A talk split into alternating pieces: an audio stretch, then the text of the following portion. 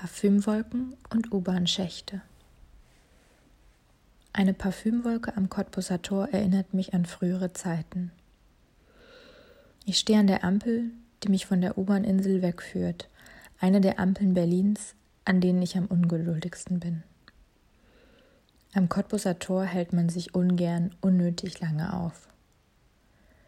Die Parfümwolke kommt von einem Mann in seinen Dreißigern. Meistens kommen sie von Männern, zumindest diese Extremen, die einen nach Luft schnappen lassen. Ich frage mich dann immer, wie jemals irgendjemand eine Beziehung mit diesen Menschen eingehen kann, ohne zu ersticken. Aber die Geruchssensoren stumpfen auch etwas ab mit der Zeit. Das habe ich in den USA erlebt.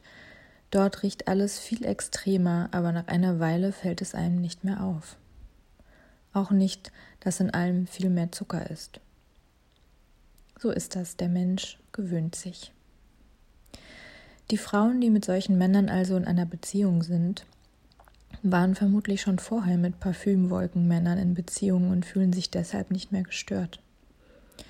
Nur so kann ich mir das erklären. Früher hätte mich die Parfümwolke genervt, aber jetzt muss ich lächeln.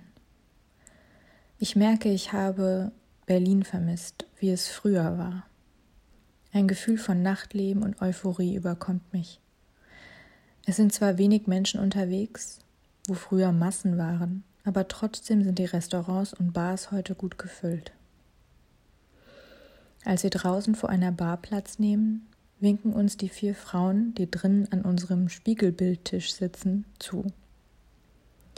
Es herrscht eine Solidarität unter denen, die sich jetzt ins Nachtleben wagen. Zu Beginn der Pandemie wurde man dafür verachtet, aber jetzt fühlt man sich mutig. Man geht aus und wartet die folgenden Tage auf eine Warnung in der App. Wenn sie nicht kommt, fühlt man sich lebendig wie nie zuvor.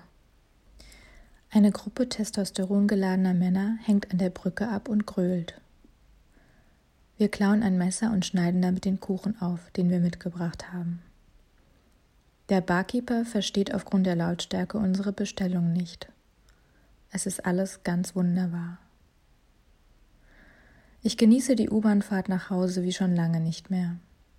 Ich hatte vergessen, wie sehr die Bahn einen durchschüttelt. Ich verspüre diesen seltsamen Kitzel wie in der Achterbahn. Ich fahre rückwärts und wackle hin und her, höre das Quietschen der Schienen und kann nicht mit Sicherheit sagen, dass die Bahn nicht aus Versehen an die Tunnelwand prallt.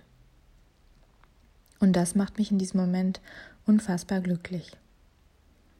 Ich fühle mich beflügelt, wirklich wie ein Schwarm Fledermäuse, der aus meiner Brust ausbricht.